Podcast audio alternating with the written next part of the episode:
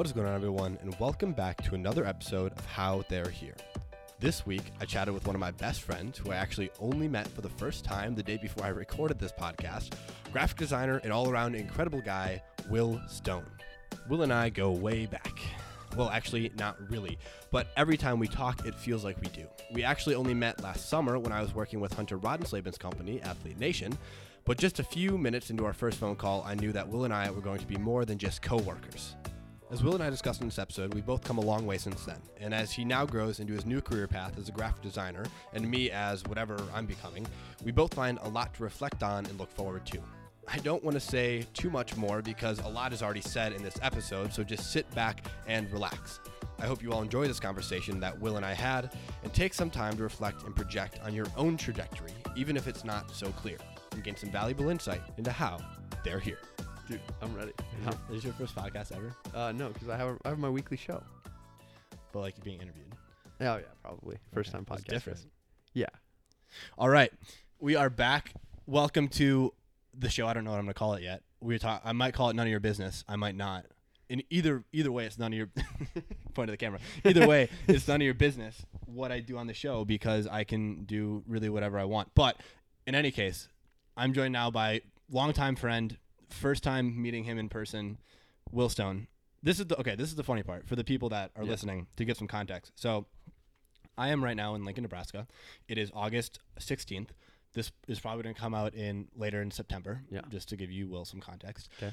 Um, but I made the trip out here to finally meet in person some of the people that I have been doing a lot of different work with um, online and like in different capacities for a while. And I was like, I got to actually meet them in person because stranger danger. you Yeah, know, exactly. Talking with people online. So I, uh, you, you at the point of you listening to this episode, you can already listen to the Hunter Rodenslave epi- Hunter Rodenslave episode, which will be the first episode. Um, really a killer conversation we had. Um, a really great guy to kick off the season with, uh, and now we have Will Stone, who is the first guest on this sort of other, you know, other episode. I'll probably have explained it in the first Yeah. in the first episode when I do it by myself what this is, but um, you know, we're just gonna kind of shoot the shit, and we're just gonna kind of do whatever. I have shoot, I have questions somewhere. I have my notebook.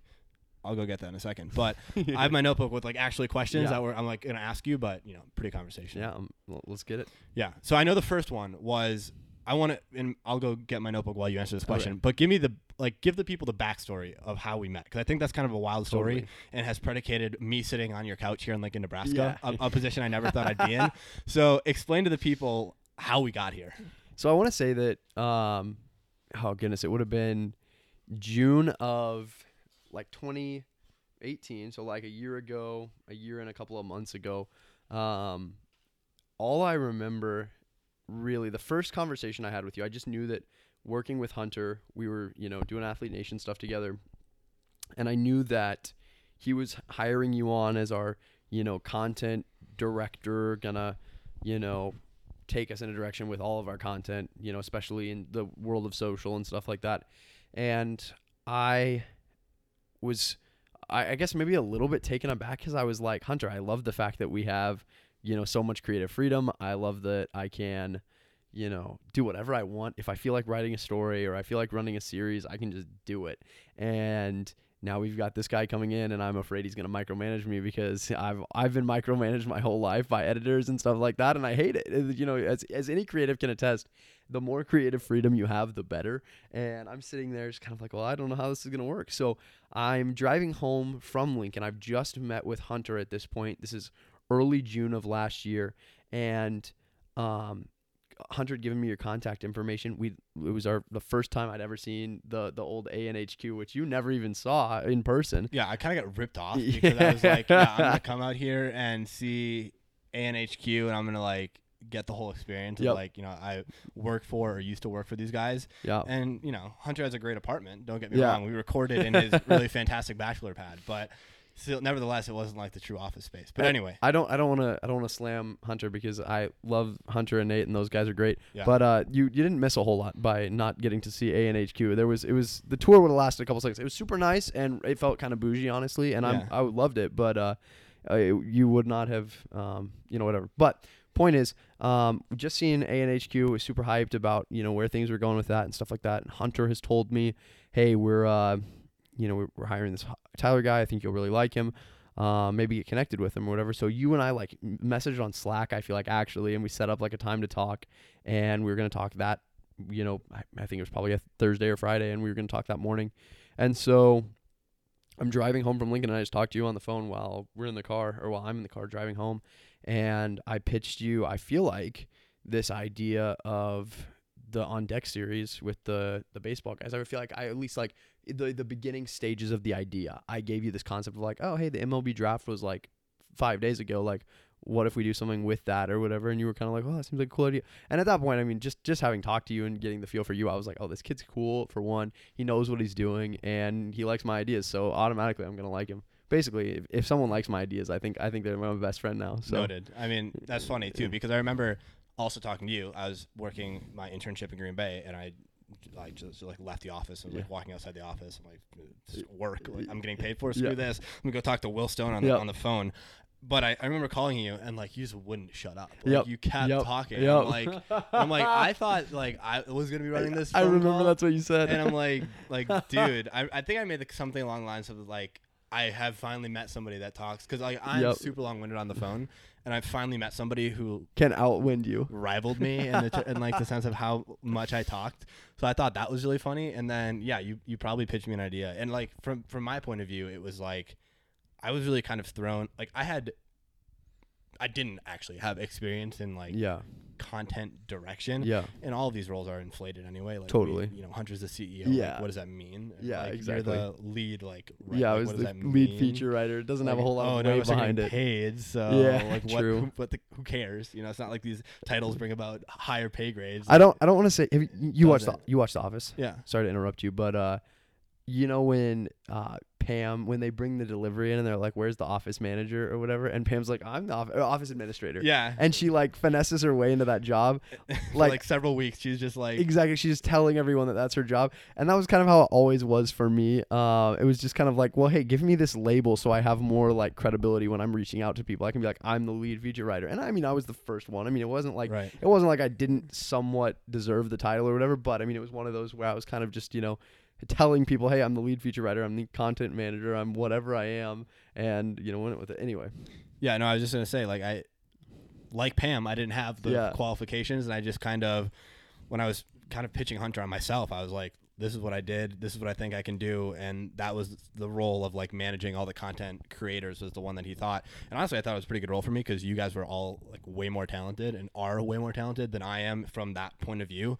So my my skill set was really like creating direction and then communicating that direction and like helping facilitate and like I always saw my role as like I need to take away as many hurdles for these guys as I can like deal Totally. with deal with all the stuff that like they nobody wants to deal with so that they can just focus on doing what they do so well because at the end of the day we're all working for free. I'd probably felt a little better like if you're getting paid, but I'm like yeah. these guys aren't getting paid so like they shouldn't have to pull, put up with any like the bullshit that Yeah. comes with being a part of a small like changing direction so frequently and Totally. all that sort of stuff where it's like I'll front those blows if, if they can just do what they do well, which is I, I thought I thought it worked out. So Yeah. yeah. I mean, to your point about micromanaging, I had similar fears of like what like what do I even do? Yeah. like what's my like Yeah. I'm not I don't have any direction to give them. Like I didn't have any micro to manage basically. It was like what do I even do?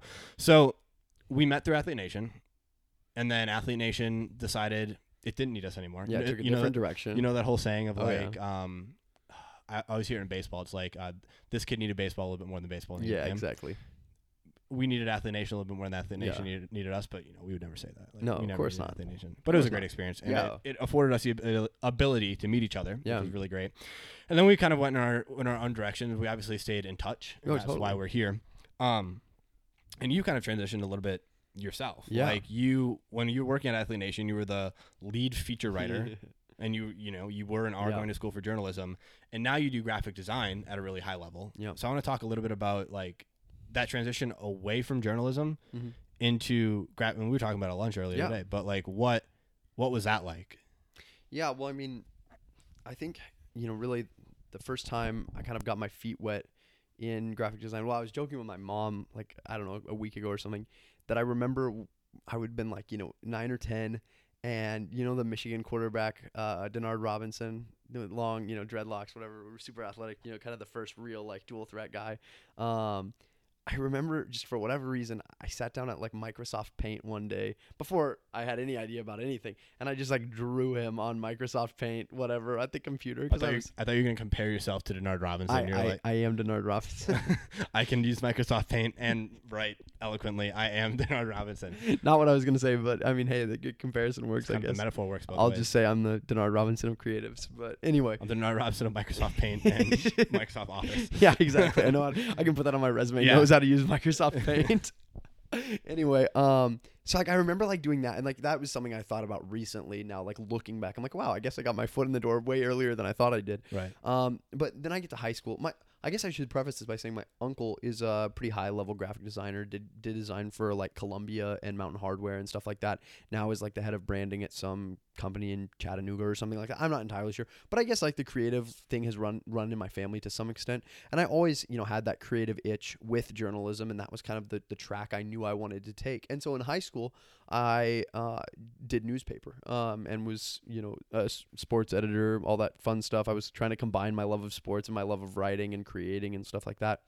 Um, and the beauty of newspaper was I got to uh, use Photoshop and Adobe Creative Cloud and stuff like that. And I got to like you know rudimentary learn those you know skills or the, got the rudimentary knowledge of said programs and knew the basics of how to make a cutout and how to do this. Granted, it's evolved. I've evolved you know immensely since then. You know since the days of Right. quick select and just delete and oh hey we got a cutout you know whatever like now I know so many more things. That's and not how you do it. now it gets to the whole that gets to the whole pen tool versus quick select versus lasso versus select I and got- mask. I got some things to learn later it's today. it's all insane. Yeah, we can teach you. But uh, but anyway, so um, like that was the beginning of it, and then I remember sitting in my dorm room freshman year. Um, I was watching a game on TV, and this would have been like second semester of freshman year. So August of or April of, I guess last year it would have been. So April of 2018.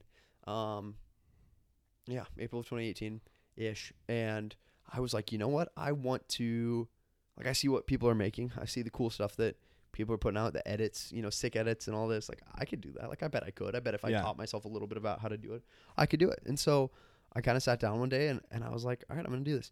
And I remember I made like myself like a design account and on Instagram and I was going to, you know, it was to be like my business account, both for my stories and my designs and stuff like that. And all my friends kind of laughed at me because they were like, Will, like, like, why are you posting all your designs? Because like, this isn't what you want to do. You want to do journalism and all that stuff. right. And I'm like, sure, but like it's fun. It's a fun side hobby or whatever. Uh, but I mean, I knew it wasn't like my future or whatever. Sure. And, th- and then the side hobby just kept going. And I wouldn't say I really like started focusing on it until probably like November or December of last year. Um, or uh, probably early, early, late October, early November was when I really like, got in on it. Um, I had been making edits for people, not like a lot of them, but like I kind of hustled myself a little bit. And this one kid had hit me up who was going to like Baylor or something like that, and I wasn't sure um what you know what was going on and stuff. But Live studio audience Yeah, entering the door we right got now. live studio audience. Jacob Sedlacek is here. I had one with Hunter earlier today too. His friend Tanner was like in the building. I'm like, that's crazy. Are those pickles, Jacob? Pickles. Hello. Jacob, you can talk, dude. It's Yeah. a podcast. It's actually an audio. yeah, experience. we've got audio going on right here. You you want to walk in front of the camera and say hi to everybody? Yeah, dude, do it, do it. This part might not There even make it. This There it part might not even make it. Anyway, point is, it's like you know, early, uh, late October, early November, and I told myself, I the one edit I want more than anything is Wandale Robinson's, and I was like, I'm gonna hustle my way. I'm gonna get get better. I'm gonna hustle my way, and I'm not even gonna get into that whole Wandale story, but the whole point is.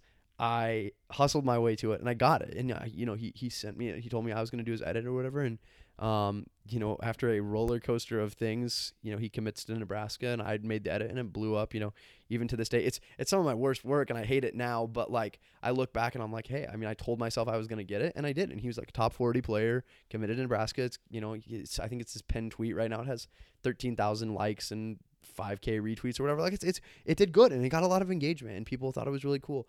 And now I hate it, but at the time it was like big for me.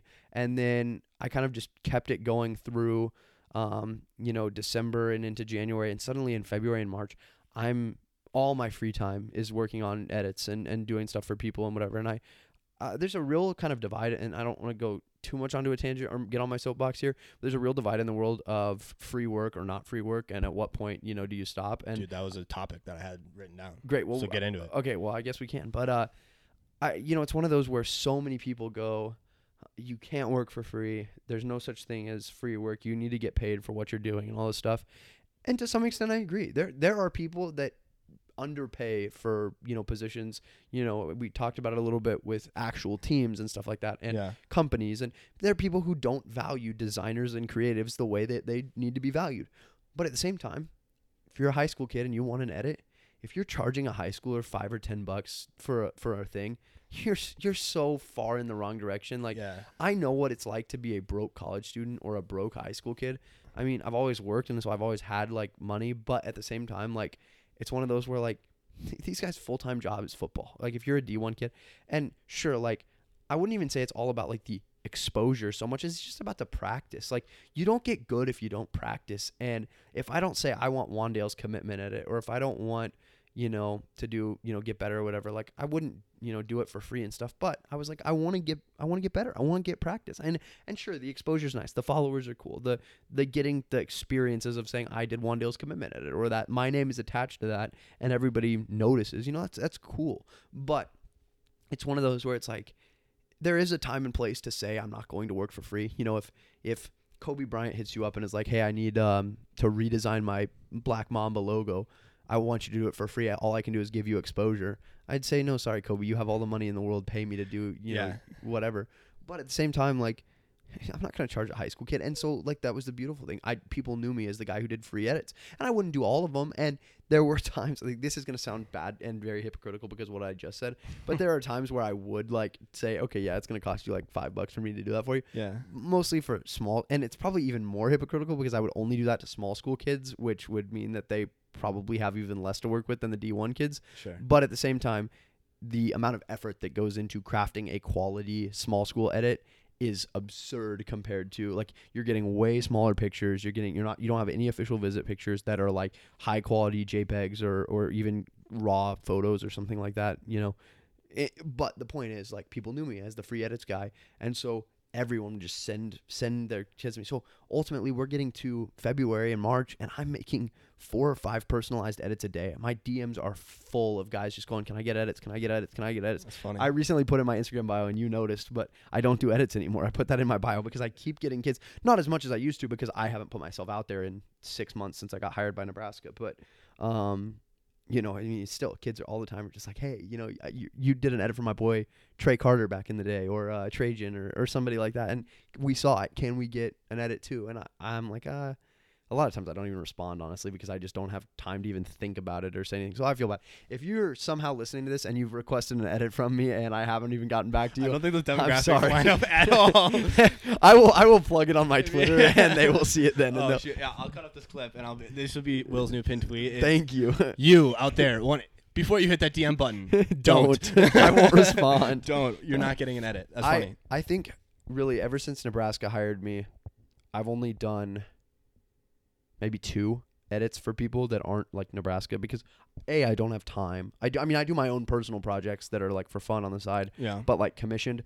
Well, the only ones I've done are for kids that I knew before Nebraska, like long before, and, and Mhm. It was like when I would say, "Hey, I want to do a project. Who should I do?" And some kid would be like, "Oh, do me," and I'd be like, "Oh yeah, you're my friend. Like I I like you. You know, Yeah. you're we've had a cool thing. Like it's that's kind of the cool thing. That's honestly what I came to love more than even just doing the design was like the building of relationships. Like there's this kid Connor Housley. If you see this, um, he, he he's another kid that follows me. He's pitching at Tennessee and he got drafted by the Rangers. Cool kid.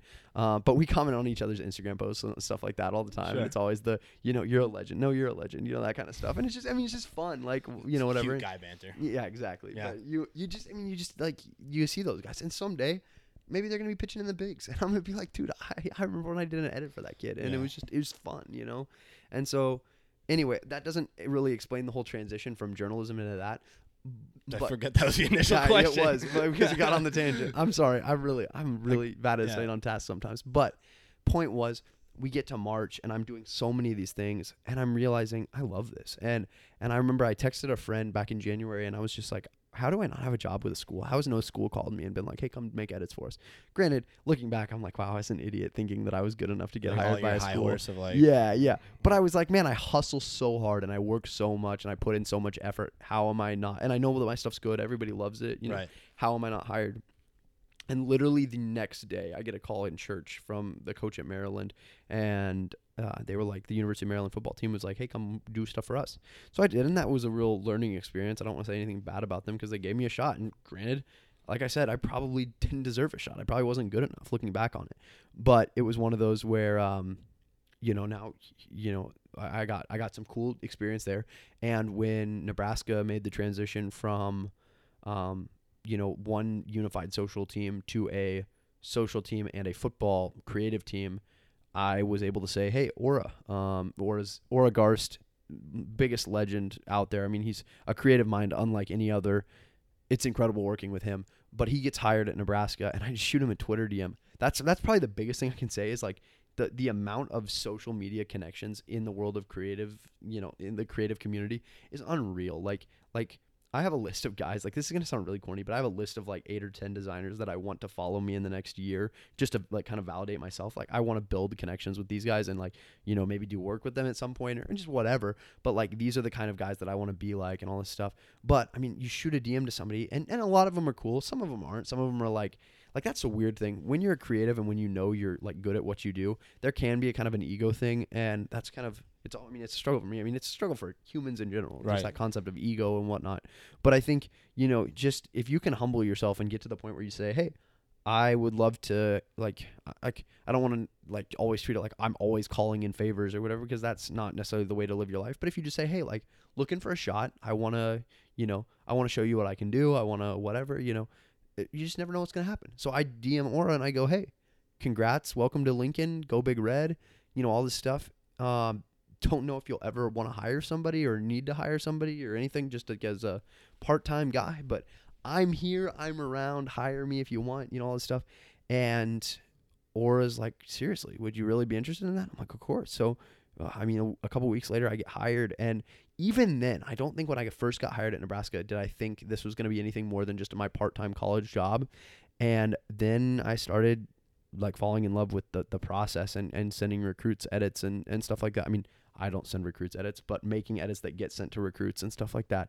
Um, and being a part of that. And, you know, really, like I was telling you, the, the, the feeling, the rush of seeing a guy that you help recruit commit to the, your school and like the place you love and you, you know, work and, and all this stuff. Like, having a hand in that is an unreal feeling. I mean, it's just this huge sense of accomplishment, especially when they're top guys. You know, we had a guy earlier this year. I don't even know if I can say his name or whatever without getting a recruiting violation, but we had like a top 40 guy. It's the last thing this podcast needs. Exactly. Recruiting Let's- violation. Let's, get it all slapped. More on. bootstrapping already. I- I, Exactly. last night is the NCAA breathing Exactly, dude. Yeah, it's gonna. this is gonna reflect badly on the quality your podcast. You got you got FBI knocking on your door the next No. day. Hey yo. Damn it. Um. Anyway, but but we had this kid, and and we knew that Oklahoma's recruiting him, and Texas is recruiting him, and he, like I said, he's a top forty guy, and we were like, we need to get this kid, and we, you know, we're sending him stuff every week. I mean, we send everybody something every week. And and but this kid especially we knew he was big. And we were like he's going to be in town for the spring game.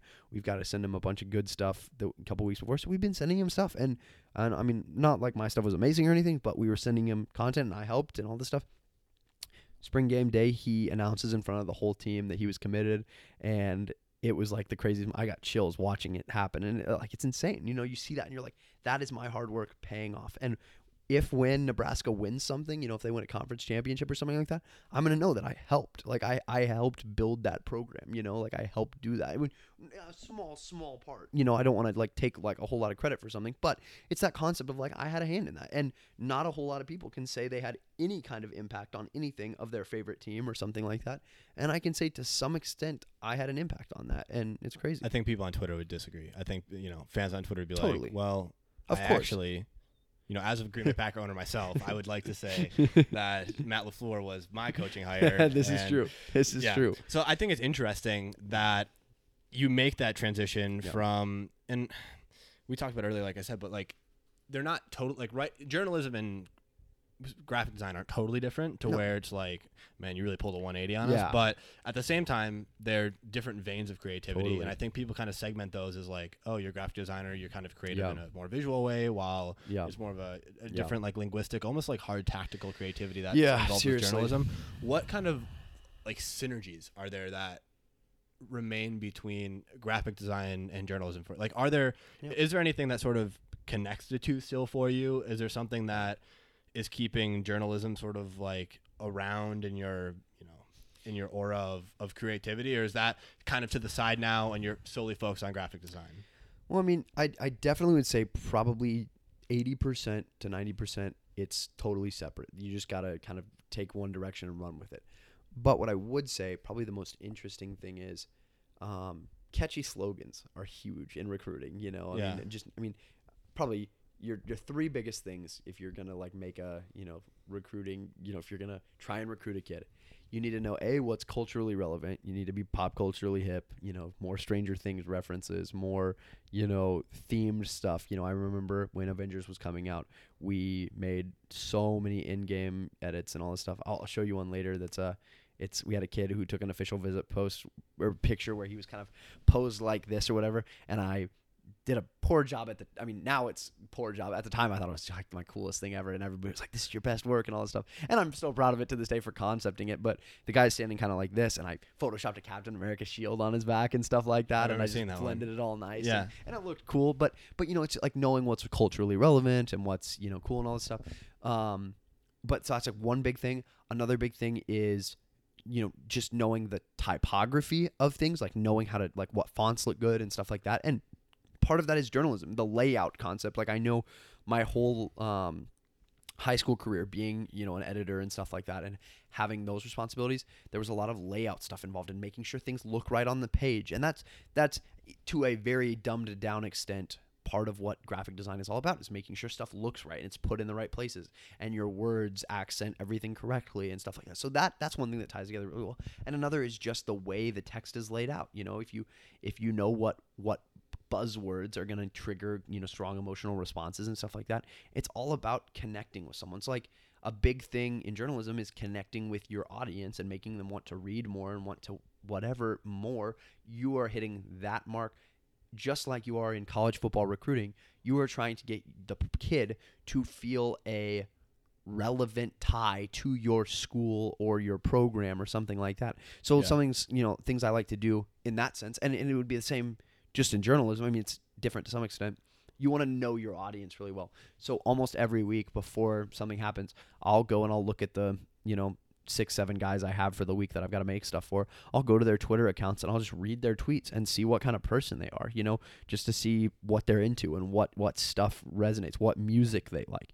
You know I, I would say some of my best work comes when i know that the kid listens to young thug and i can go really out of the box and i can you know think weird concepts that they might like you know and maybe they don't like it maybe it's whatever but it's that concept of feeling like i know my audience and i know what i'm creating for and all that and it's just you know kind of one of those crazy things. So i would say that there are some definite tie overs or tie ties between the two. Yeah. N- not not that they're very connected because they are like you said very different veins of creativity.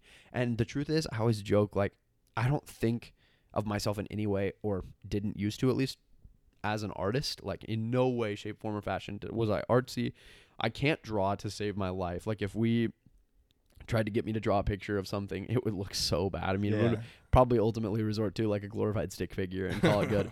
but um, you know, it's one of those concepts where like I'm very not artistic, but for whatever reason when I sit down with a mouse or a tablet and my computer screen, I can make something happen. And it's crazy. But you know, it was always kind of the same thing with journalism like I couldn't really tell you why. I and I, I, I still can't. You know, I don't know why I was like decent at that stuff.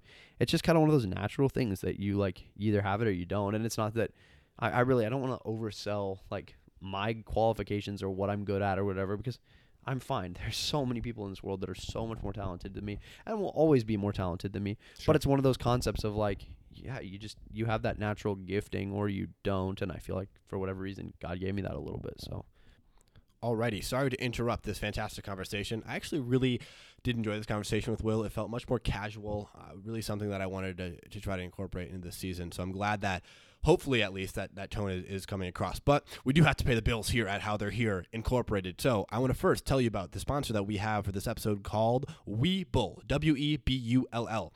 Have you been thinking about getting into stock trading? It's a very smart person move to, to trade stocks. And if you want to convince your friends and your family that you're a smart Wall Street type uh, intellect, then I would recommend getting into stock trading and do it with a Webull, W E B U L L.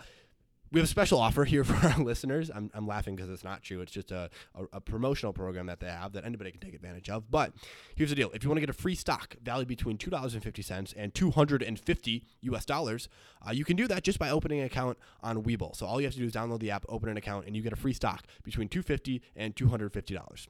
Then, if you put hundred dollars in, because obviously you're going to want to put money into trade stocks, put hundred dollars in. Uh, you get another free stock valued between eight dollars and thousand dollars. So that happens when you put your first one hundred dollars in. You're going to do it anyway because you're going to want to trade stocks, and then you get more free stocks on top of that. When you do it, I get a free stock. Uh, you click the link in the bio to to to do that. The link in the show notes. Download Webull, get a free stock. I get a free stock. Everybody wins. We conquer capitalism together, and that's so fantastic. I also want to tell you about my podcasting equipment. So, if you like how I podcast, if you like how this sounds, and you're like, hey, I want to start my own podcast, well, you definitely should. It's a great medium, a great way to meet people. Uh, click the link in the show notes, or you can go to kit.com forward slash how they're here, uh, and you can see all the stuff that I use for my podcast setup. Uh, I've done all the work for you. I, I sort of found this budget uh, and budget combination that also sounds really good. Uh, you can get the podcast sound exactly like you hear it here. Uh, and by clicking the link in the show notes, it takes you to a website, gets you all the equipment that I use. That links you out to an Amazon account. You buy something through that link. I get a little kickback. Everybody wins. So make sure to do that. Amazon, uh, kit.com forward slash how they're here. Webull, click the link in the, uh, the show note for both of those things. Now back to your regular scheduled programming with Will Stone. Will Stone, you are a man of many words. Yes, I'm, I apologize. I mean, it's great for a podcast. You know, you're kind of just hijacking, Yeah, we'll have- have- kind of hijacking my own podcast. Have fun editing all this at some point. I am over it. I'm like, all right, cut this out here, cut this out here. You're like, I thought we recorded for three hours. It's like, well, man, 45 minutes of that was actually all right. So I'm one of those people that believes a 20 minute podcast is good. I tried to tell Hunter Rodenslavin that all the time. And yeah, Col- you really did. remember the Colton Stone days? I Colton Stone, if you hear this, I'm n- not bashing you in any way, but Colton Stone, you were a great pot. You have a s- silky, smooth voice. your voice could, you know, make Tom Rinaldi cry. it really could. Yeah, you were big on the Short podcast. short podcast. Big fan. I'm a long form guy, to be honest. Well, I'm here for it. Well, I'm literally here you, for lit- it. you are here for it, and you are you're not only here for it, you're contributing to it. And I would say you're doing more, most of the contribution. I am the from that I standpoint. am what I hate at this moment, and I apologize. You really are. So now in graphic design, in your, y- you've really kind of, I think, identified it. At least in me knowing you, identified it as your aspirational Yeah, type career um, for what you want to do going forward. totally. I'm a little curious on like the whole like practical side of it, and I'm always kind of into the nitty gritty part of it. So like when you have a, so you like you identify a recruit, Mhm. right? And you say like, okay, we're gonna make a graphic for this guy. Is there like a is there like a priority list of like, okay, we gotta make a graphic for this guy, or this guy, or this guy, and you just like DM it to him, and like, So- what do you hope he does with it? Do you so- hope he sees it and like, wow, this is cool. I want to go here. Yeah, I mean, the, at at the very base, yes, that's exactly what happens. Okay. we you know without giving away our whole recruiting strategy there's a list of you know top prospects or whatever that we want most you know we have them ranked and Send co- us to Minnesota. the co- well, yeah yeah PJ. Fleck? PJ Fleck This is how I get him on the podcast. PJ Fleck listen to this he's We've my dream, he's my dream podcast guest, and this is how I get him on the podcast. no we've so you know we've got our list of you know targets and you know they're prioritized and stuff like that and the list fluctuates from week to week and um, there's i think four of us who make like legitimate recruiting content each week um, and the four of us kind of rotate the list. So whoever our you know top whatever guys are for the week however many we have some weeks it's a lot some weeks it's not a lot. It just kind of depends. We'll all just cycle through um, and so you know i'll get for them i mean roughly i'll get the same guy once every fourth week or whatever you know whatever it is. And yeah so we'll make the content. We'll upload it to box. It'll sit on box for a couple of days depending on when we get it done. We have to get them done by monday each week. Um, you know aura if you're listening to this in two months i'm friday and i still only have two of them done you also saw that fire car concept though and you thought it was good so just know i'm still cranking out good ideas It was really good. anyway Can I flash that? Can I post that? yeah you can you can post Dude, I- you, you'll send that to me. It I was guess. cool. Yeah. Top- Anyway, Talk about topical. topical. oh yeah. Anyway, the point is, um, they'll sit on box for a little bit.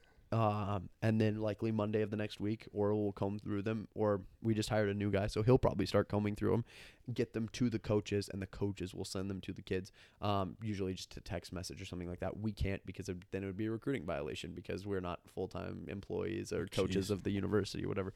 And we want to help the coaches build the relationships with the kids. Yeah. And really, I mean, I think the only thing we quote unquote hope to get out of it is that concept of Nebraska cares about me. We're high on their priority list. They make me cool stuff. You know, when a kid posts my work, it's cool. I like retweeting it and stuff like that. Um, you know, just seeing that they liked it and whatever. But, you know, I mean, I know my stuff is good. You know, I don't need a kid to post it to tell me or whatever. Um, I'm just over here sucking, but whatever anyway, the point is, it's just you know, yeah, we we the goal is to, you know, build relationships with these kids through the work that we do. So Yeah, that makes sense. So you taught yourself yeah, graphic design. So some a process that I'm like current. I we, Yeah. we're all currently like. There's always just so much to learn. yeah, Like I'd love to meet the person who thinks they have like everything Photoshop figured like, out, mastered. Yeah, But we're all learning all the time. What what did you do to go through that? Like what? How would you teach yourself? Basically, so really, like I said, I started in high school, um, just with the rudimentary knowledge of Microsoft Photoshop. Paint. Well, yeah, I started with Microsoft Paint. Baking way Denard Robinson in and the day. Microsoft Paint. Then we got to Creative Cloud in high school, and everything was good. And I, I got the basics of just you know, here's how to edit a picture, here's how to do all this stuff. Do you pay for Creative Cloud? Uh, I get it from the university for free. I downloaded it illegally for free. Hey, that's what we like. I should put out a tutorial for that. Yeah, that was honestly my that was honestly one of my biggest like hurdles in like starting because like I knew I wanted to learn like Creative Suite and I'm like I got to start, but it's it's really expensive. And It's now since so they did the subscription model, it's like Yeah. you can't like just download it once and be like no. good for a while. Yeah. like you have to have the Creative Cloud subscription, yeah. and it costs like ten. It's a lot of money a month. I think. I mean, I feel It's like like I think it's like over like there's just like a student discount. So I think it's like twenty bucks a month, but that's Okay. still like quite a bit of money. totally. That's it I ends mean, up being like two hundred fifty bucks a year, basically. Yeah, and so I downloaded. I'll either find the video or I'll make my own video about how to download it like illegally but for free. Yeah. And it doesn't like update. So like if they're to come out with an update, I will have to do it all over again. But okay. still, I have it That's good. it's I killer. mean, I respect it. anyway. That's that's the way to hustle. Well, that's like a bar- like people talk about like barriers to entry, like pe- like people Totally. that want to do that.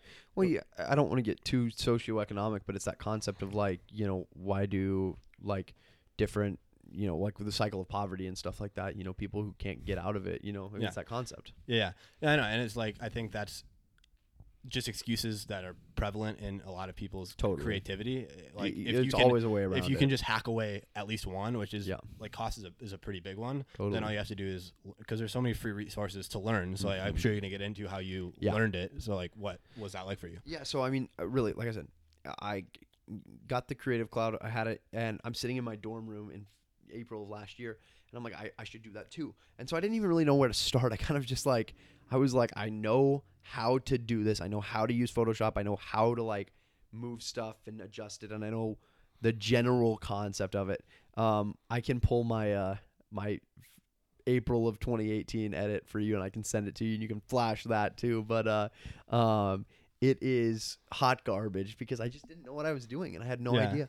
Um, and from there, I mean, really, it was like, I don't want to say I completely taught myself and I didn't like observe anyone, but I mean, to some extent, that's what I did. Like, it was a lot of I would just see something and try and reverse engineer it myself and That's just try smart. and say, That's the best way to do it. yeah, like like I like watching YouTube videos, and now I probably watch more videos than I used to, especially when it comes to like video stuff and whatever. Yeah. Because video stuff, it's harder to reverse engineer. Right. But like, oh, I see this effect they're doing, and I've got an idea, I guess, in my head of how they got there.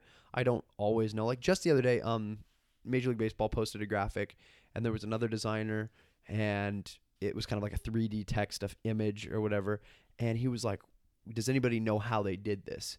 And I looked at it, and my initial reaction was, "Oh, it looks like it's 3D text on Illustrator, and I know how to do that or whatever."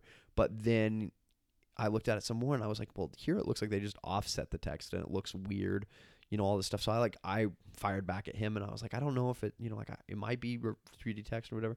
Um, but we just kind of bounced the ideas off of each other of what we thought it could be, and that's the way I taught myself. Basically, it was just this concept of, oh, I think this might be what they did. I'm gonna try and download this brush, or I'm gonna try and you know do this gradient layer. I'm gonna try and mask it in certain way, and you know it just you just hope it works, you know. And Yeah. sometimes it does, and suddenly you're like, "Holy crap, that actually worked!" Yeah. And then you get there. But now, more recently, it's become a lot of, um, you know, watching videos and Mhm. and tutorials and and guys who do design breakdowns. There's there's a really good dude, um, kind of my favorite designer probably. I feel like I have a similar style to him, so I probably relate to him a lot. His name's Brett Gimmis, and he's creative director Houston Football, and he has his own YouTube channel and he posts design tutorials. And I will literally start to I will put it on like half speed and watch the tutorial all the way through. He doesn't talk, but he just does like he shows you the start to finish. It's the worst tutorial ever. Well, yeah, but it's but more of just like a but- process. yeah, it shows the exact step by step he takes to get to where he wants to be. And yeah. that honestly, that's exactly what I need. Yeah. You know, I don't need somebody to say, "Oh yeah, here's here's what you do," but if I can see exactly the way that I learn, it's the Mhm. I want to know exactly what steps we took to get there. Yeah.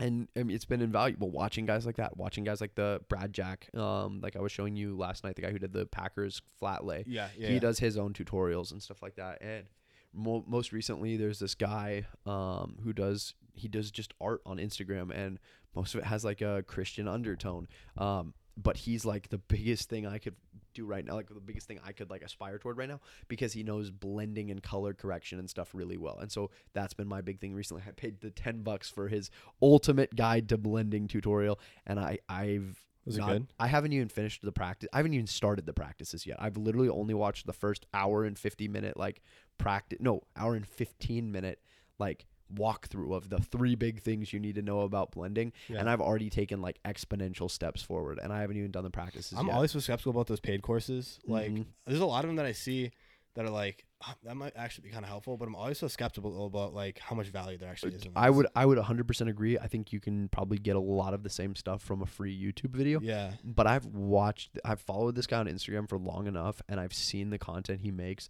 and he's posted enough like clips of his breakdowns that aren't like his full thing, and I'm like, I feel like I could learn from this guy, and I feel like I could get something out of it, and really, he gives you the the three main rules, and suddenly, just on those three tips, I've suddenly a, a whole new look on oh that's how i would make that look realistic that's how i can Yeah. make this surreal image of a leopard standing behind a person and make them look like they were in the same image you know i mean obviously it's not but you could like get the vibe that it was the same and Yeah.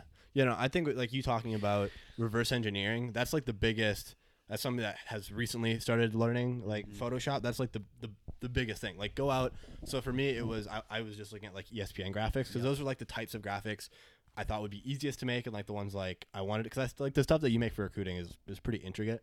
Um so I'm like ESPN graphics are usually just like lists of things or like they're pretty straightforward. So I would literally go and find an ESPN graphic on Instagram and just make it like just literally copy it. And it wasn't for use of anything but it was like okay i'm gonna make this copy it exactly how it is and then go and search each technique i thought i needed to to do that. Because if you go and you're like if you just google how to use photoshop like there are so many like you need a direction and like what like what part of photoshop do you want to you want to you know how to like mask or clip or like all like bl- like blend like you're saying like color correction all that sort of stuff is like what you could learn but if you have some sort of direction like oh i'm trying to achieve this look in this graphic then you know oh i need to know like this specific skill which i think is way more totally beneficial but then once you know it because like i've found myself now watching less of like those like specific Mhm. how-to videos to just watching like general design Yep. videos and Yep. you're familiar enough with the ecosystem where you're like oh okay Yeah. like i can implement i can implement that going forward so i think it's interesting Yeah. it's just it's just like all like barriers to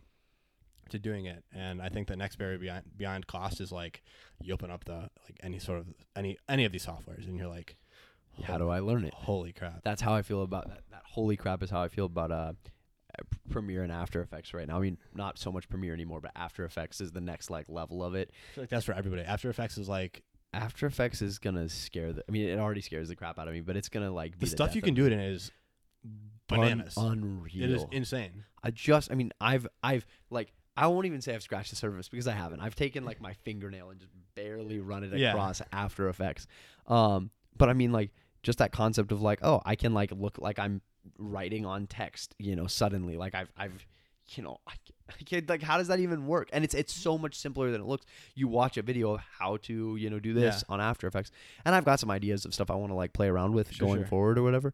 But but the point is, it's that concept of like you open the program and you're like, all right, here I am, and I can't wait to in five years be like, lol. Remember when I didn't know how to use After Yeah. Effects? Do you do you think like the creative, the creativity part is, and you talked about it like an either you have it or you don't sort of thing. But like, Um, so you said you never consider yourself an artist. I don't really consider myself an artist, but like, you not considering yourself like you do a lot of like really unique and creative things.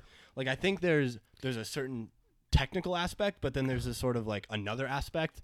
Like, what do you is that aspect like learnable? Like that other aspect? I would say probably when I say you either have it or you don't, I do mean that, but at the same time, I think it is something that can be developed. Like you can, um, you can learn it in a way because the truth is like, while I've always been a creative child and have always had you know kind of that, you know, seed in me, I guess, it's it's grown significantly over watching you know other people and doing it myself and wanting to get better and wanting to be more creative. Now, kind of more than ever, I think I've I went through a pretty I don't want to say I got really bad creative rut the last couple of months, but this summer has been rough, especially because I've been trying to create more than ever, especially with like the dogs internship and stuff like that and doing social there. Like I've tried to just pour a lot of creativity into that outlet while also trying to do recruiting edits and it just sucks. So now I've got this like ongoing list of rec- of, of graphics ideas in my in my notes folder on my phone and it's Yeah. you know getting longer by the day. And whenever I think of some idea that I might want to try, I'll throw it in there and then then if I'm in a rut, I can go, "Oh, hey, look, I remember when I wanted to try that. I can go try that now, you know, while I'm trying to come up with something." It's but- like is like a muscle that like you kind of have to Yeah. work out. A hundred percent. I find when I am consistently working, like when I just you know get down to it and I just work and work and work and work and work, I get in the zone. And I mean, I'm I'm you know as the kids say, I'm in my bag. You know when when I'm working all the time. Trey Trey Morton, that, that's how to you when Bag season. bag season, baby. Um, but seriously, like these last couple of weeks, I would say have been some of the best creative weeks I've had in a long time That's awesome. because I sit down on the couch when I get off work between 12 and 4 before I go to the dogs and I just sit here and I create for 3 hours, 3 4 hours, you know, eat lunch and, and create. And I, I don't know. I don't know where some of my inspiration comes from. I just have tried to like open up my mind and just say, "All right, let's stop being, you know, the the same thing we've always been doing and let's get weird with it." And and I think that's the thing you have to learn. You have to have some element of a natural creativity. If you don't have natural creativity to Yeah. some extent, you're screwed. But I feel like those people know if they have it or they don't. Have it. Totally, totally. Like you're not going to see someone go, "Oh, hey, I think I should do graphic design." Yeah, if it's you've never no, been a dude, you're like creative you're an your whole life. Like, Yeah. dude, you go work in finance. Like, Yeah. not for you. Nobody's going to go, "Hey, I want to do graphic design" if you're Yeah, not creative. But it's one of those where you can definitely fine tool it and tone your like you're saying it's a muscle. You can you can become more creative. You can up your the the inputs that you're you, it's kind of like a, a volume knob or slider like Yeah, here's the amount of creativity I have, and it's almost like a limit is put on it, and you can break the limit by doing more stuff and practicing more regularly Sure. and stuff like that. And I find that when I'm in the zone, I'm I'm in the zone. yeah. I saw something that I kind of want to try. It was like th- this guy who's like, you just write ten ideas down every day. So like Yeah. to your point about design, like literally sit down and make yourself write. Like it could be idea. It could be like.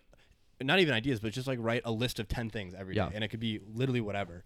But that sort of thing can help like flex the creativity muscle from the standpoint of like, okay, you're forcing yourself to be creative, or you're forcing yourself to create from from that perspective. So I, I think that's important for people to, to to realize that like creativity is a, a muscle in which you have to, to flex. So Will right now for the audio listeners is pulling up Yeah, a list. I- I have the list of of just some of the things, and they're so like random. Like they there's Yeah, yeah. no rhyme or reason to them. Whenever the idea pops into my head, I'll just slap it on the list.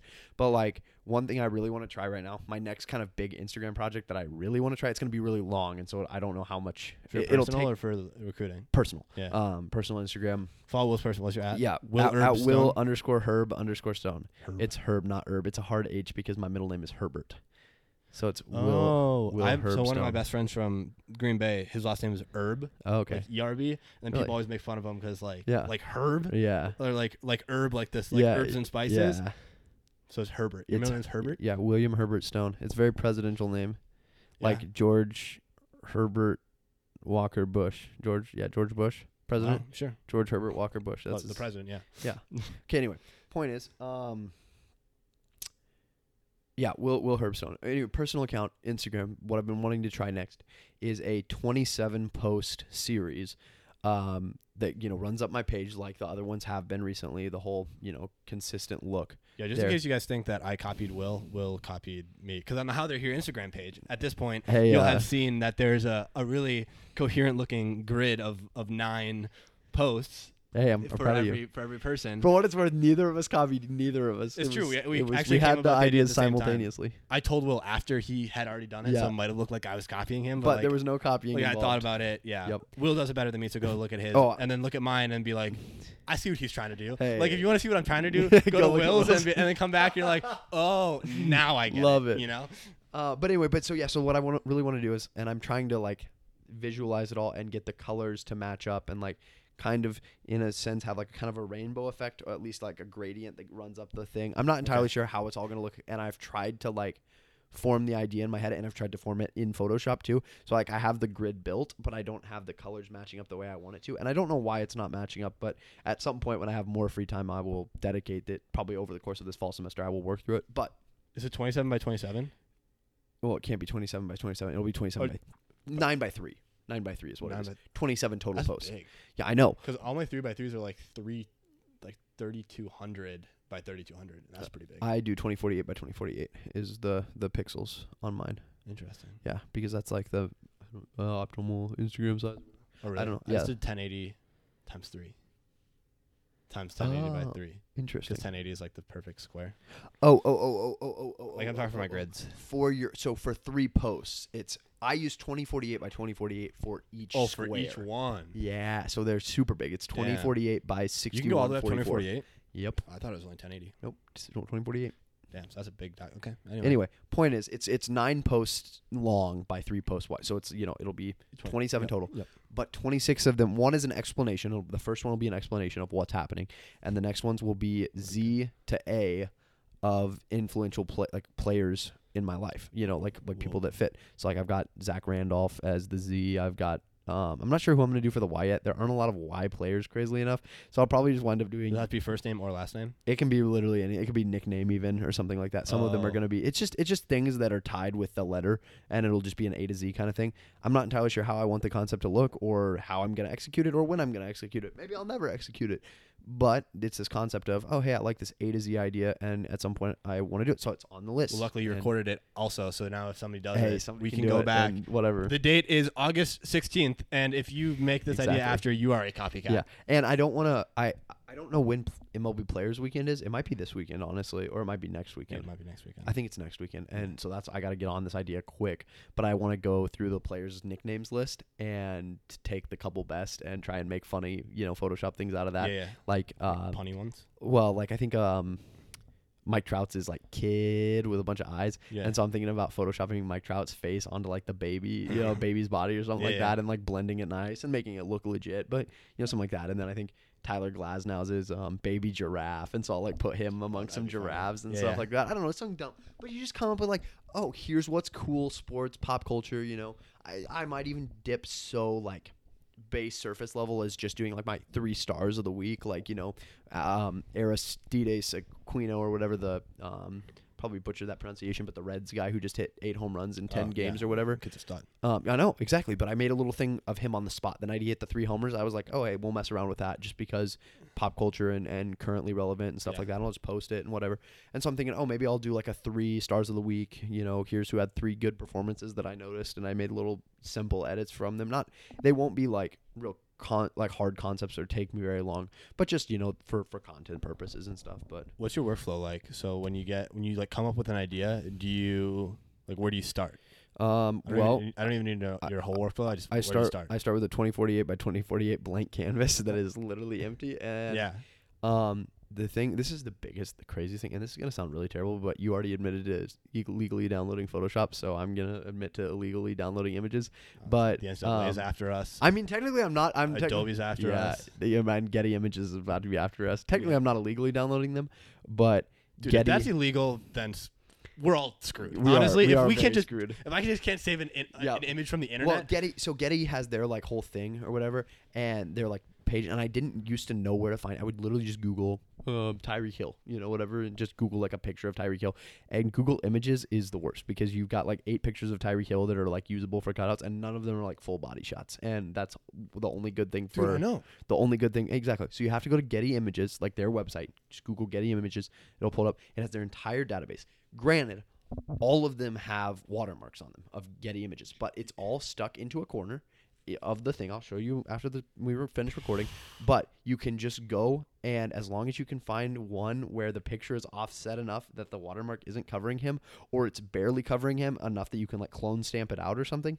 Boom, you've got a really quality image right there. And Feds are gonna knock on my door, dude. I'm gonna have to cut this out. no, that's a good. That's a good. That's a good tip, honestly. But the point is, you know, you go there and so I'll, I'll I'll think of my idea. Like if I'm gonna do the Tyler Glasnow baby giraffe one, Yeah. I'll go to Getty Images and I'll try and find a good picture of Tyler Glasnow that I like.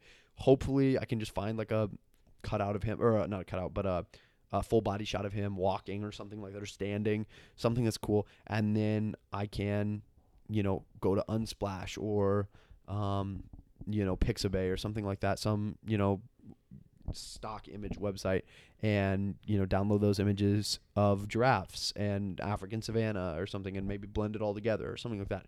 And suddenly I have Tyler Glasnow baby giraffe. And it's just a lot of like the concept of where do I go for the images? And then because I heard somebody say once you can't edit the pixels you can add a lot to it but you can't actually edit the main pixels of the picture so if I can you know get a good picture to start with that burning car picture I the thing I did yesterday Yeah. it's cool and I'm proud of it but a lot of it was just like I didn't have to do a whole lot of work to it I just had to blend in the the text on the car Yeah. and the guy into the scene, like to make it look like he was actually standing there. I didn't have to do the the fire on the grass. Like I sent it to my boss, and my boss like freaked out and was like, "You're getting so good," and I'm like, "I am getting better," but at the same time, like the fire reflection onto the grass or like the glow of the fire on the grass was already there. I didn't have to blend that on. I didn't Yeah. have to. I didn't blend the car into the scene. The picture was what it was, and so honestly, uh, th- the key to being a good designer is to have a good photographer or to find good pictures. Yeah. And uh, so anyway, the workflow is find your pictures, dream of, dream up your concept, find your pictures, and work from there. I'm just gonna go. Yeah. Yeah, I just think it's interesting because, like, especially for bigger projects like that, you just never really know where to start necessarily. I guess you just start in the most intuitive place. Like, I always find myself just starting with like the subject of like, Yep. like whatever I'm doing, just kind of engineer it from there. That happens sometimes too. You know, if I if I just have somebody that I want to do and I have the picture or something, and I'm like, I don't know what I'm gonna do with this. Figure something out. Yeah. How do you feel like you talked a little bit about we joked about like copying, but like how do you feel because that's that's kind of a thing in the Totally. graphic design community of like you, you know, and where's that line of like is it okay to copy like a style or like where does the line of like imitation to like, you know, there's like a flattery part to it and there's like an inspirational part to it, but at the same time there's like you're just ripping me off. Like where's that li- there's a bunch of ambiguous lines. I don't want to act like I'm an expert on it because I'm clearly not, and I'm Yeah. sure the community is incredibly split on it. I think if you ever are worried about uh, might be copying someone, you should just tag them and say, "Hey, I, I, you know, I was a fan of this work." inspired by Yeah, yeah, Yeah. Because the truth is, like I, I saw somebody, and this is this is a good attitude to have.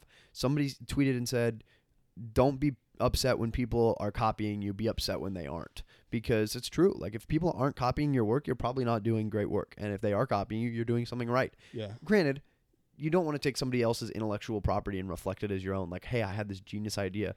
No, I mean there are some things that can't be copyrighted. You know, like like Brett, not Brett Gimmis, Brad Jack with the flat lay of the graded card or whatever. Yeah. I then made a recruiting graphic with a graded card. You know, I, I thought it was cool. I changed most of it. I changed the look of what I was doing, but I kept that key part of the, graded card. Of, yeah, yeah, what he's and and so like like, uh, and and I'll fully credit him all day if he wants the credit for it. I I yeah I. I saw your piece. I thought it was cool, and I worked with it. I mean, I did my own work. I replicated the card. I, I did my own thing. I didn't take any of his thing. I didn't cut out his card and put my own card over it. You know, yeah. I, I, I t- I deconstructed it and reconstructed it from my own you know thing. I, I took a Lucas Giolito graded card and I turned it into a Husker recruiting one or whatever. And and his says Gem Mint and mine says Pristine. And you know it's just different stuff here and there. Like I did my own thing, but yeah, I took the same intellectual thing, which you know some might say, oh yeah, you copied it. But at the same time, I, I didn't do his same concept. I didn't blend it the same way. I did a lot of things different, but at the base it's there. But what I'm saying is, if at any point you're like, man, maybe I'm like ripping this guy off, maybe just say, "Yeah, I was inspired by his. I saw his work. You're plugging him. What's the worst they're they're gonna do? They're gonna say, "Oh, you you ripped me off." Well, dude, I'm sorry. Like, I, all art is inspired by other art. I mean, at some Right. point, I mean, even even guys like Picasso and and Michelangelo and you know all these guys, like they had to have gotten inspired somewhere. I mean, I get that they have their own genius ideas, but Sure. but you you have to have something. I mean, No new ideas. there yeah exactly there's nothing new under the sun somebody's already done it before you know i mean I like there are guys who do new interpretations of different things or whatever but like i'm literally always going to be copying garrett little and brad jack and brett gemmis and guys like that because they're all studs and they make great work. And i mean i'm like looking up to these guys as like these are the guys i want to be someday and i want to be better than them and i want to be you know i want to be them. I want i just i just want to have the talent that they have and i want to find a way to get there. And if if what it takes is replicating their stuff to some extent not not one for one ripping them off but just saying hey i tried to do their style. I tried like like w- that one day when i watched the brett gemmis tutorial i literally did the entire tutorial Mhm. like or the the whole breakdown on a, my own picture and, and sent it to a kid or whatever. And when the kid posted it, I quote tweeted. it. I said, "At Brett Gemmis, I watched your tutorial and I did it." And he was like, "Dude, that's so cool! Like, uh, eh, like that's why I do it, and that's why I make the tutorials."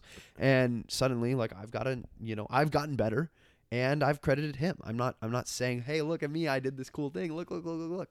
I no, he did it first, and I'm just bouncing off of it. And so, yeah, p- play off of other people's work. I sure hope at some point that some kid copies me and I go, ha ha ha, I did that. Like, like that was me. And I don't even laugh at it, but it's just that concept of they liked what I did. And like, I'm, I'm, you know, I'm probably a little more, like I said, I'll work for free and I'll give anybody credit. Like, I'm, I'm probably a little more extreme and probably a little too nice, honestly. Yeah. But at the same time, like, you know, i i you can be the jerk who's like, yeah, I don't want to, you know, I don't want to live in the community. Like, I don't want to be a, a functioning member of the community. I just want to be my own person. I want to be my own guy, whatever. Right. Or you can say, I want to see people get better. And um, there's a guy. It's funny. We used to we when when the Wan'Dale thing went down way back when. Um, this guy slid into my DMs. Uh, worked for the Huskers for a while, and he slid into my DMs and told me how uh, how like you know terrible he was and all this stuff, or how terrible I was. Anyway, he told me like how terrible I was for like posting and all this stuff, and we kind of just beefed about it for a while. And I was like, dude, chill out. But then like a couple months later, he came to my DMs again and he apologized and was like, dude, I'm I'm sorry. And and ever since then, he and I have been pretty close. And um Yeah. And not not not close. Close is I don't want to fake love. Yeah, yeah, we've been close. We're, we're homies. but like we'll we'll, out your mouth. we'll we'll interact with each other from time to time and, and he's just super encouraging to people in the community and designers and just you know he's a designer for the PGA tour right now and doing cool stuff and you know I want to be like him and you Right. know it, I want to be the kind of person that is both very talented at what they do and inspiring to other people and helps them get to where they want to be and you know I sure hope that in a year and a half Spencer Harding is running his own department somewhere and I can go work for him because that'd be fun as you know anything so Yeah. So I, as modest as you probably will be about it, you, you you're pretty successful at least in this graphic design area for. Like we're the same, like 20 years old. You're going to be a Yeah. junior in college at the University of Nebraska Lincoln, and uh, you've had a lot of success in graphic design and in, all, in a short amount of time too. Mhm. And be that what it may, um, you want to make a career out of it, and I- I think it's something that you're clearly very passionate about. All that being said, a lot of this stuff happens outside of like the classroom. So like Totally. you're like you're first and foremost a college student. Like Yep. you go here to be a college student. I go to Minnesota to be a college student, not to be a podcast host. yeah Although I'm a darn good podcast host. yeah you are a darn good podcast I mean, host. we're just chilling here on the couch, and I have been fielding ground balls. Will Stone has been screaming my way, and um, we're we're college students, and I I, I think uh, it's an interesting thing that this podcast help, happens outside the classroom. Yeah. Uh, a lot of the stuff that I dedicate a lot of my time to, and a lot of the stuff that I I want to continue to do day to day for the rest of my life, it, it happens outside the classroom. Same thing for you. How do you view view college in that like dichotomy of okay, I'm a graphic designer. I've taught myself by myself. A lot of the stuff is happening independent of my university education. Do you see college as sort of a waste from that point of view, or do you see it still as something that's valuable? It's, it's a hot topic right now.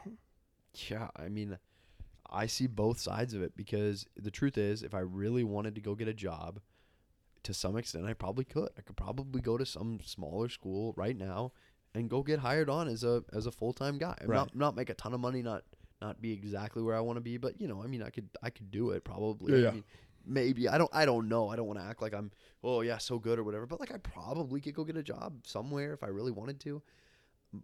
And my degree is relatively meaningless. I'm not getting a graphic design degree. I'm not you know whatever. I'm not like oh wow I'm I'm four classes away from unlocking everything about Adobe and like being a god. You know like it's just like I'm I go to school for journalism and sports communication and I still have gen eds that I have to finish taking. And last year I spent every day in world history sitting there working on commitment edits instead of paying attention and you know like it's just Right. like like to, to yeah to some extent i feel like college is kind of pointless but at the same time having that piece of paper and that degree in a year and a half will be really nice to just be done with college and say yeah i did it and and the truth is like i don't want to say like oh yeah it's one of my best qualities but like starting something and finishing it is is huge. Like there have been so many things in my life that i've started and wanted to finish and haven't. And Mhm.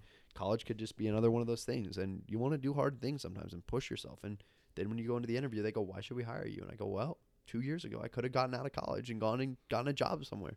I could have you know could have gotten hired somewhere but i chose to stick out college. And that should show you the kind of person i am that i'm a hard work ethic kind of guy and Yeah. but it is it's yeah i would say that to some extent i feel like college is a waste and i kind of hate it and i wish i could just move on Fair enough. but simultaneously college is good and and the truth is i get a year and a half more to work with aura and to work with cj and guys like that and grow in that environment and resume build you know Mhm. like i i I- i'm not looking to you know get out of nebraska quick but you know i, I kind of hope soon that another school will call me up and want me to freelance and maybe hopefully i could do both hopefully it's like a basketball team and they want me to help work for them Sure, and i sure, can do sure. basketball and football exclusively and they won't compete with each other and stuff like that um but I mean, I, you know, I I want to grow while I can, while I'm still not on the hook for, you know, whatever. And hey, I mean, we got a house now. I'm in Lincoln. I don't have to go anywhere. You know, whatever.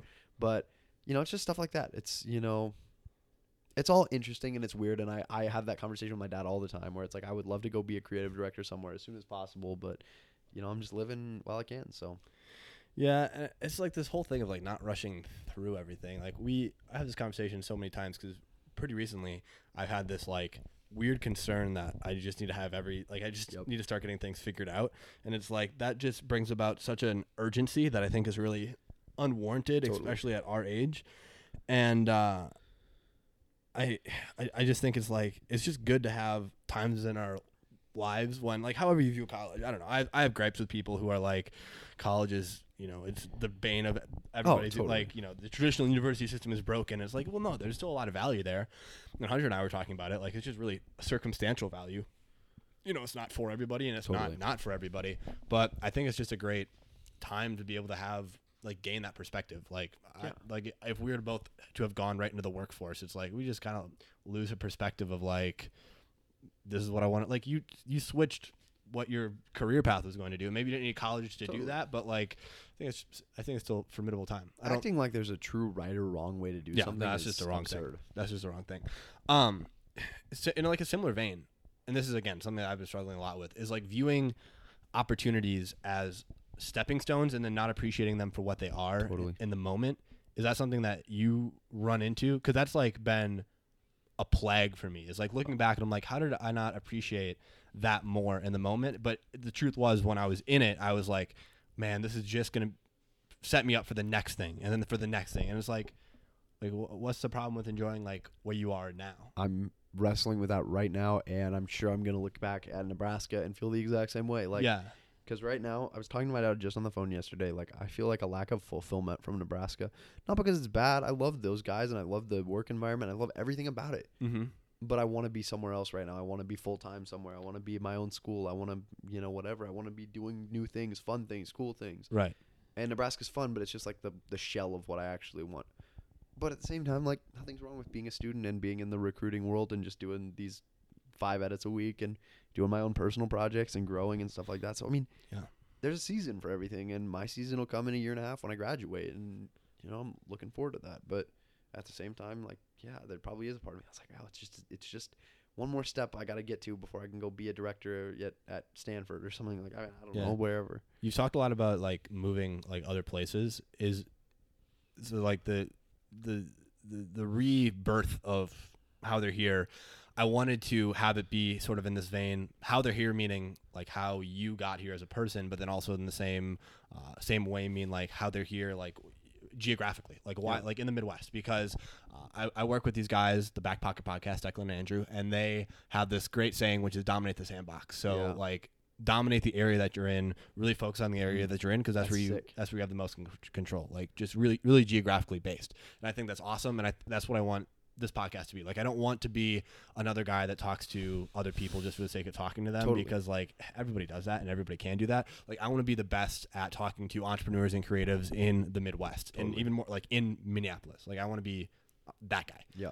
So I want to talk this season about just like where where we are and why we're here. And I think the Midwest is special and America's heartland is special because for a long time it, it has not been seen as like a creative hub or as a as a business hub or something. But hey, like we're that. getting there. We're getting there. Like in your experience, then what what are some pros? Maybe you can list some cons too. I'm sure, but uh, of like Lincoln, Nebraska is not necessarily seen as the creative hub of Yeah.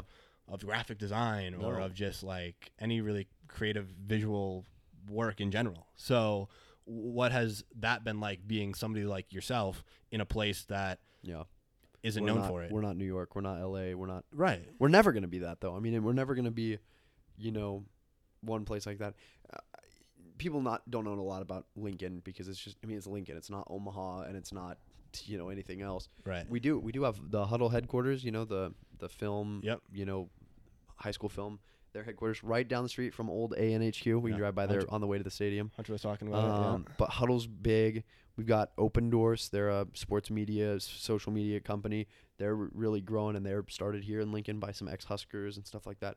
I think we've got a lot of really cool stuff that, um, you know, is just is growing here, just from minds that are trying to attach here. I mean, I know, like, I don't want to say, you know, I, I know Amazon and Google are trying to get in here because we're we're like in Lincoln slash Omaha, you know, that that metropolitan area. yeah. Um, they're trying to put you know a data center and uh you know Amazon's fulfillment. uh, Like they see this as a growing area. I think so. Right. Even though it may not be creative hub 101, you're you know like big main spot to be, it's at least a growing and developing area. And so like you know I I grew up in Washington State and moved here when I was in eighth grade, I guess. Um, so like I've I've seen all parts. I'm not I'm not blinded to oh this is just Nebraska. You know like it's perfect or whatever. Yeah, Like, yeah. I've lived plenty of other places. My favorite spot in the world is Memphis, Tennessee, and that's more creative hub than here. You know, all that's whatever. East Coast is way better, but it's one of those concepts where it's like, you know, like there, there's growth here. Stuff is happening. It's gonna get better, and we're gonna become more attractive to to Yeah. people and things that are gonna help us grow in that regard. Yeah, and you can kind of do anything anywhere. Not like these days. Totally. Like I, I you were the you were working for Maryland for a while. from you're located in my living room in Lincoln, Nebraska. exactly. So it's technology has enabled us to Yeah. be anything for anybody anywhere, and I think giving access to people Totally. that aren't geographically around those hubs, like. Oh, now we have technology. Now we can start tapping into like Lincoln, Nebraska's that haven't been able to work with all these highbrow creatives that were in LA that thought nobody between the coasts existed. that's been a huge thing in the, the like design community Sure. recently is that concept of it's the 21st century we have slack we have you know cloud we have whatever like just hire freelancers. Like if, if there's someone really talented and they don't want to relocate don't make them relocate. Use their skills remotely. I mean there's some jobs that need people. Frankly that we just the director of design we just hired at the huskers he needs to relocate. You need a guy who can work with your team and do some of that stuff. But there are some guys that are like their only task is to make like social graphics and yeah, hire them remotely. My one of my good buddies, Patrick, um, he's he's like a few steps ahead of me in the process. I mean, he's he's light years ahead of where I am, but he's he's you know he's about my age, younger than me actually. I started earlier, you know all that stuff. Real talented kid, but he's been freelancing at Duke for a long time the, for the Blue Devils. But he lives in South Carolina. Um, Duke's in North Carolina, and you know he's not far far away, but he's not at the Duke campus much, Right. and that's just how it is, and that's fine because he can do all his work remotely. And you know the truth is, the Huskers job and all that stuff. Like I work twenty hours a week, and most weeks I do twenty hours a week not in the Husker office, Yeah. even though I could or want to. I I just don't, and so you know it. Yeah, hire remote people. Hire Mhm. the Lincoln, Nebraskas. Hire the Fargo, North Dakotas. You know, wherever. Yeah. If there's talent there, find the talent. You Oh, know, yeah. and I think that's the huge thing about social media. Anybody can be big if you get you know started in the right place or whatever. If you're, you know, whatever. Like that's that's the spot to be. So Yeah, it's like it's so transparent to where like it's just enabled people and it's really sh- shown a light on people that haven't had a light on them in the Yeah. past where it's like oh now we've revealed everybody for what they Yeah. are good and bad and the good parts are you know really enable a lot of opportunity Totally. i'm done that's all i have Wow. I well, you know, I would say if we were going to do a breakdown of how much every, each of us talked, I We said- talked so much. I think you commandeered most of the conversation, which is why this is a podcast that I host. If I wanted to talk more, I should just get on more podcasts. I'll I'll start a podcast and then I'll have you on as my guest Well, and we'll even out. Jesus, and that's when that's why I want to do like the solo podcast. Who's like, look, Tyler wants to talk with nobody around. Tyler's on the soapbox. Yeah, and I'm on the soapbox, so that that first podcast, that first episode will have already been released by the time you're listening to this. So a lot of weird timing things, but yeah. Well, thank you so much for letting me stay in your wonderful um, Victorian style. Uh, you know, I don't even know if it's Victorian. I don't know what Victorian style is either. I'm just, Just saying it. 1900. Your wonderful 1900. I mean, if if y'all could see Will's house, it's like a seven and a half bedroom, one bath, and the bath is like a. Is, do you have like a laundry machine in here? Yeah, it's downstairs. Oh, you have There's a basement? Unfinished, but it's a basement. Oh, well, you could get like seven more bedrooms in there. Dude, it could be a 14 bed house. I can't believe you counted both of those up there as a bedroom, as two bedrooms. I didn't. It's it's literally a three bedroom house. Yeah, but like, isn't Jacob sleeping in like the outside of your h- room? No, Jacob's in my room. We're literally sharing that. Oh, you're sharing a room. yeah.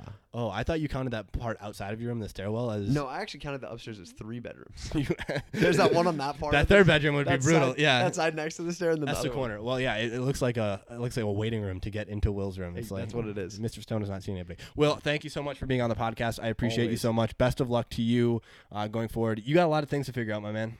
So do you though. Tell me about it, and we can look back at this podcast and be like, man, we were stupid idiots. I but- can't wait. I can't wait in five years. We're hanging out at your seven bedroom house. That's actually seven bedrooms and One bath though.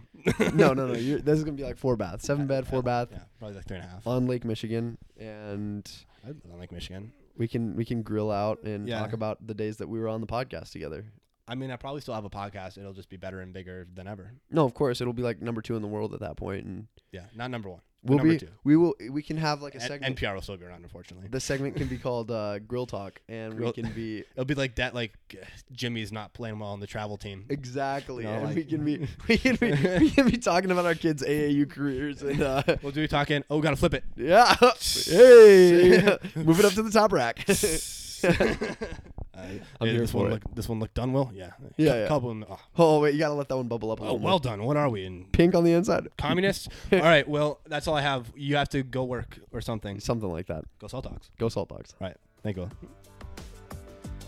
And that is it for this episode. If you enjoyed, there's more to come. An episode of How They're Here releases every other Wednesday. This season, I'll be talking to an even wider spread of creatives, founders, friends, and contemporaries, and I might even go solo every now and again. So stay tuned to How They're Here wherever you listen to podcasts because you're sure to find something you'll like. In the meantime, check us out on LinkedIn, Instagram, and Facebook by searching How They're Here, or find me online at Tyler M. Webb to connect. If you want to hear more from us, make sure to rate and subscribe. It helps us stay in business. Thank you, as always, for listening, and I'll talk to you all soon. Peace.